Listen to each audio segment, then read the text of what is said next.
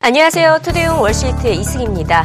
온라인 쇼핑 매출이 급격하게 오르는 Cyber Monday에 접어들었습니다. 주요 유통업체들이 자사 웹사이트에서 대대적인 할인 행사를 하는 날인데요.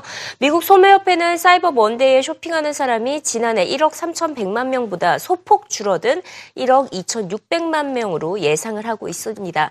다소 부정적인 전망이지만 이미 Cyber Monday 이전에 온라인 쇼핑을 한 사람들이 전체 소비자들의 절반 이상인 56 6%에 달했고요. 지난해보다 11%나 증가를 했습니다. 그래서 온라인 소비자들을 중심으로 매출이 더 오를 것이다라는 전망이 나오고 있는데요. 특히 사이버 먼데이의 최대 수혜주로는 아마존, 이베이, 월마트, 그리고 페덱스와 UPS 등 화물 업체들이 꼽히고 있습니다. UPS와 페덱스의 경우에는 역대 최고 배송 건수를 기록할 것으로 보이는데요.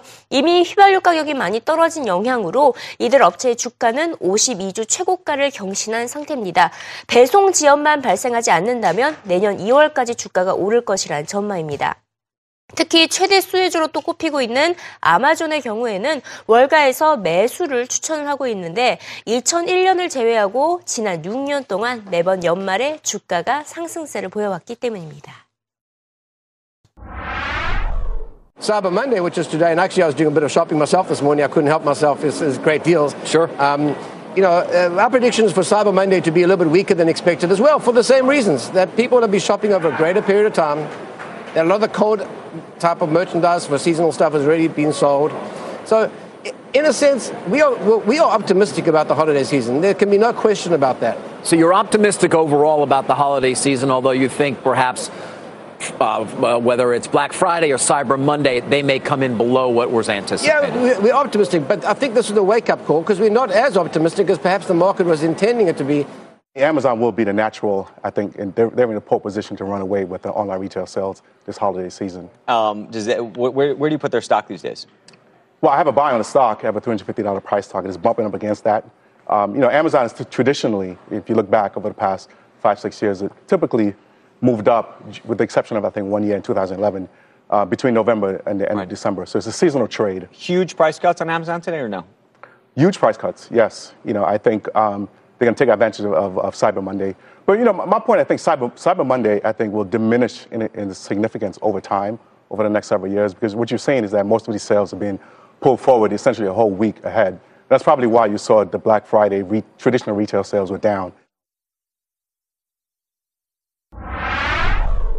월가 전문가들은 연말 쇼핑 시즌의 소비 지출에 대한 낙관론을 유지하고 있습니다. 휘발유 가격이 미국에서 갤런당 2.77달러까지 떨어졌고요. 우리나라에서도 벌써 리터당 1,500원까지 떨어지면서 이 소비 심리가 살아날 것이다라는 전망에 점점 힘이 실리고 있는 것입니다. 또 어제 미국 소매협회에서 발표한 추수감사절 연휴 매출이 11% 감소했다는 수치는 전혀 신뢰할 수 없다라는 지적까지 나오고 있습니다. 어, 당시에 조사 대상 대상이 4,600명의 소비자에 불과했고 이 업체들을 대상으로 조사를 한 것이 아니기 때문에 믿을 수 없다는 주장이고요. 또 온라인 지출만큼은 확실히 두 자릿대의 성장률을 이어가고 있기 때문에 연말까지는 더 지켜봐야 한다는 주장입니다. Definitely is a number that's a little bit different than all the other numbers we've been seeing. Keep in mind that the National Retail Federation is a consumer survey. It's based on just over 4,600 people. What you've been seeing from ShopperTrack and the others are from retailers and I think has a bit of a wider gauge. So overall, the season still is just beginning. And last year, after Black Friday weekend, the Black Friday weekend sales were up 1%. By some of the surveys, they ended the season up just over 3 So there's a long way to go. I don't believe any way whatsoever sales were down 11% over the weekend. That number is a bad outlier. Uh, it's done from consumer polling information of consumer expectations and self reporting of what they spent halfway through the weekend and what they're planning to spend the rest. It's totally an outlier and different from all other data sources. What I believe is sales were probably up slightly over the weekend with a double digit increase online and a slight single digit decrease in the store. So it's not quite as bad as, uh, as that 11% number. I think we ought to throw that thing out. And, but having said that, it's not as good as many people would have liked. The biggest trends right now are clearly a shift from bricks and mortar to online retailing. And really, a lot of that is in the online arms of the bricks and mortar retailing, the so-called omni-channel retailing. So online is growing double digits, grew double digits, by the way, over the weekend. The NRF study, if you want to believe that, said that uh, online shrank over the weekend, which is absolutely a ridiculous piece of data. It did not happen. It grew double digits. Walmart said it did. Uh, Target said it did. Everyone said it. The Fanatics just said that, right? You know, it's it's growing everywhere online rapidly. That's the biggest overall consumer trend. The second uh, dominant trend that we've seen Christmas after Christmas, it's not that Christmas has moved up and that people are buying earlier in the year. I, again, don't believe that. It's that Chris, Christmas purchasing has moved later in the season, and people are buying that last week before Christmas. And I expect a massive week in the week before Christmas. 오늘 일정에서는 애플의 주가가 눈에 띄었습니다. 지난 한 달 동안 25%나 올랐던 애플의 주가가 장 초반에 6% 이상 급락하는 모습을 보였습니다. 그 이유 크게 세 가지로 나눠볼 수가 있었는데요. 우선 첫 번째로 모건 스탠리가 기술주에 대한 투자 등급을 일제히 비중 확대해서 중립으로 하향 조정을 했고요. 애플에 대한 보유 비중도 기존의 4%에서 3%로 낮춰 잡았습니다. 게다가 바클레이즈는 애플의 목표가를 기존의 120에서 100 140달러로 상향 조정을 했지만 너무 지나치게 낙관적이다라는 불안감을 형성을 해서 주가가 떨어졌다는 분석입니다. 이에 더해서 Black Friday 당일에 아이폰 신제품 판매가 생각보다 부진했다라는 소문까지 돌면서 애플의 주가가 장중 초반에 이렇게 떨어졌다라는 분석입니다. 이에 따라 애플의 주가 장중 111달러 초반까지 떨어지면서 8거래일 이평선을 밑돌았습니다.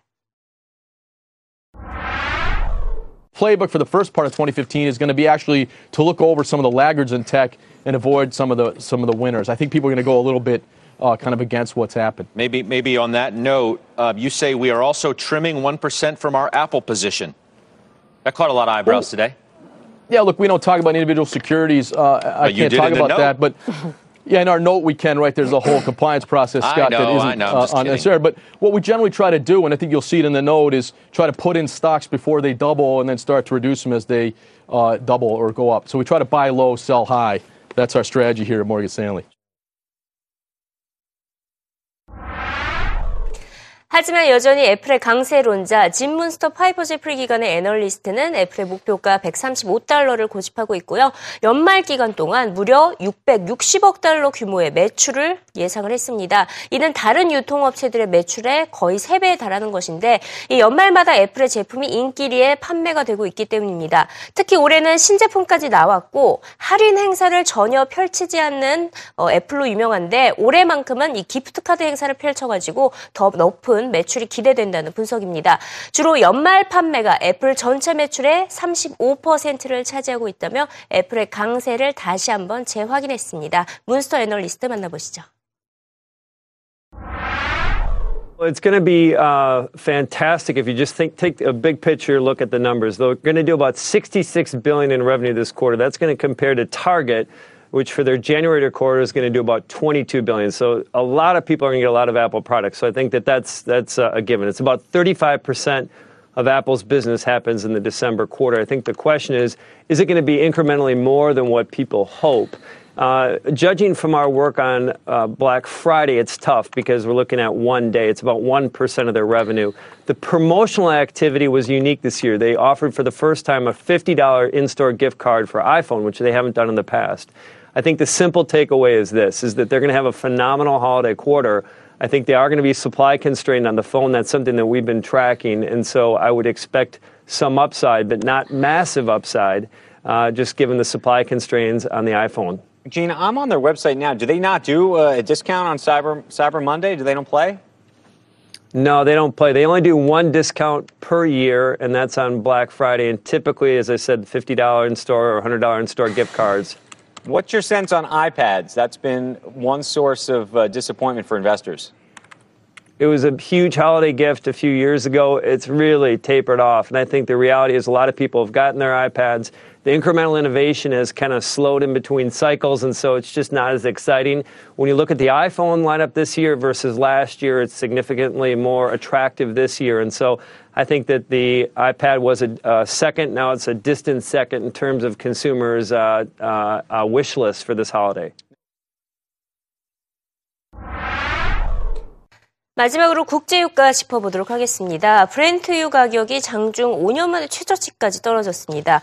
본격적으로 배럴당 60달러 시대로 접어든 것을 알 수가 있는데 최근 오펙의 산유량이 동결됐다라는 소식이 전해진 이후 벌써 12%나 폭락을 한 것입니다.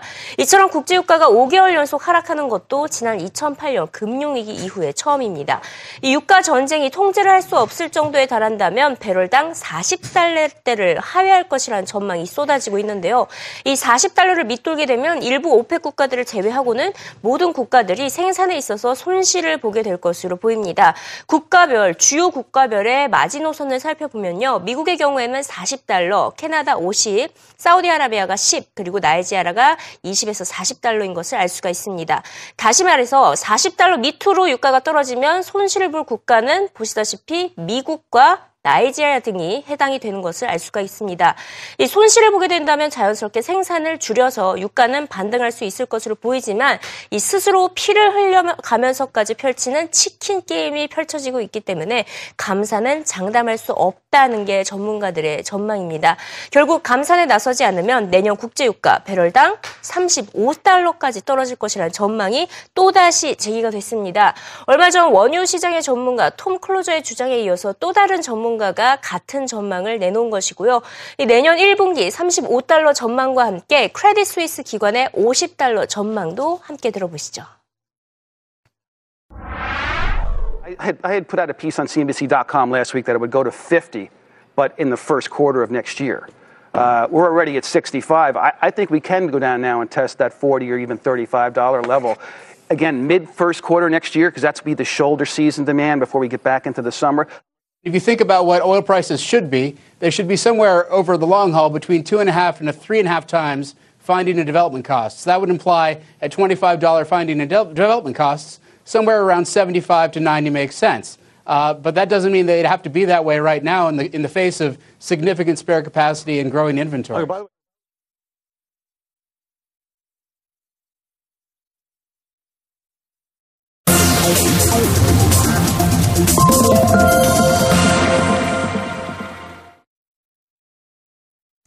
현재 이 시각 CNBC 헤드라인을 살펴보도록 하겠습니다. 앞서 살펴보셨다시피 국제유가 배럴당 35달러 전망까지 나오고 있습니다.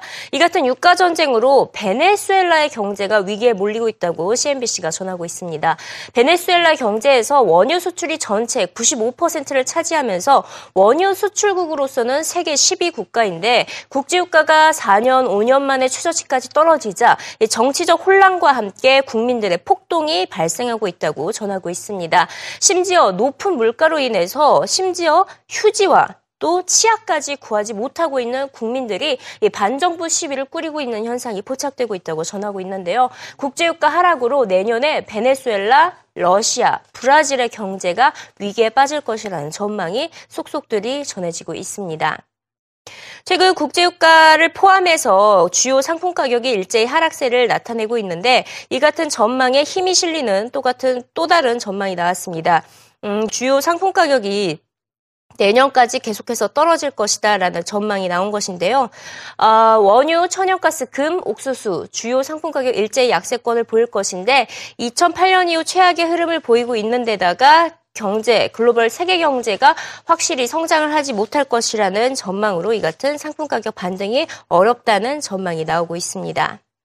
자, 이런 가운데 일본의 신용 등급은 강등이 됐습니다. 신평사 무디스가 강등을 했는데 어, 국가 신용 등급 AA3에서 A1으로 한 단계 강등을 했습니다. 한국보다 낮아진 것을 확인할 수가 있고요. 무엇보다 아베노믹스의 불확실성에 대한 회의감이 컸기 때문에 이렇게 강등을 한 것이라고 밝히고 있습니다. 자, 마지막으로 월가에서 퍼지고 있는 낙관론에 대해서 한번 살펴보도록 하겠습니다. 어, 올해 S&P 500 지수가 10월달 단기 조정에도 불구하고 살아남았죠. 14% 상승하는 모습을 보였습니다. 이런 가운데 BMO 자산운용사는 앞으로 10년에서 15년, 20년까지 랠리장이 이어질 것이다라는 전망을 내놓고 있는데요. 신흥국이 아니라 미국 중심으로 선장하는 세계 경제에 따라서 뉴욕 증시 강세 전망에 확신을 하고 있는 것을 확인할 수가 있었습니다. 앞으로 15년 동안 뉴욕 증시에서는 평균 10%의 수익률을 보장할 수 있다. 있다고 확신했습니다. Key thing is wage growth. It's not weekly jobless claims. It's not the unemployment rate. It's wage growth. And I think what people have to understand is the growth engine around the world is emerging markets the last cycle. The growth engine the next 15 years is going to be America and North America. And as growth and, and onshoring and the capital expenditures come back to America, that's going to be very, very positive. So that means even more volatility in emerging markets actually could be good for America. And number one, America is still the world's largest economy. Okay. Number two, China and emerging markets are still growing. They're just not growing as fast as they used to. Okay? What do we know about the realities of both Japan and Europe? Aging demographics, poor, uh, poor macro growth, and oh, by the way, I still think that Europe is in the early stages of this whole devaluing the currency and and um, uh, the whole notion of what the central bank's going to do there. So I, I think it's going to be a while, Simon. And in the meantime, America, because of this lost decade that really has spurred what we believe is a 15 to 20 year bull market,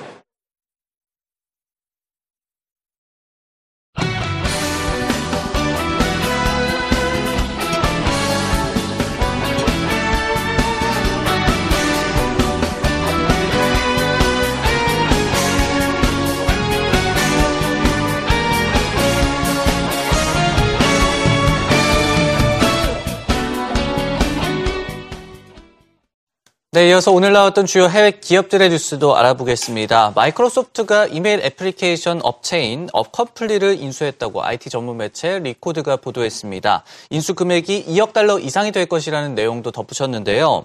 어컴플리는 MS 익스체인지나 지메일, 아웃룩닷컴 등 다양한 이메일 플랫폼 및 오피스 365, 아이클라우드, 구글 앱 등 클라우드 서비스도 지원하는 안드로이드와 iOS용 이메일 앱이 되겠습니다. 인텔이 차세대 구글 글래스에 이 전자 두뇌 칩을 공급하기로 했다고 월스트리트 저널이 사안에 정통한 사람을 인용해서 보도했습니다. 구글 글래스 신제품은 내년에 출시가 예상, 예상이 되고 있는데요. 기존 버전 같은 경우에는 텍사스 인스트루먼트사가 칩을 공급해 왔습니다. 대신에 인텔은 구글의 서버 산업 및 무인차 그리고 넥서스 플레이어 등의 칩을 공급해 왔습니다. 소니 해킹과 관련한 소식 전해드리겠습니다. 북한의 소행으로 추정되는 해킹 공격을 받은 소니 픽처스가 보안 솔루션 업체 파이어아이가 올해 초에 인수한 맨디언트사의 forensics 사업부에 시스템 복구를 의뢰했습니다. FBI 또한 일부 영화에 대한 유출 관련 조사를 진행하고 있는데요. 소니 픽처스는 개봉 예정인 더 인터뷰란 영화가 김정은 암살 내용을 담고 있어서 북한의 해킹 공격을 받은 것으로 추정하고 있습니다.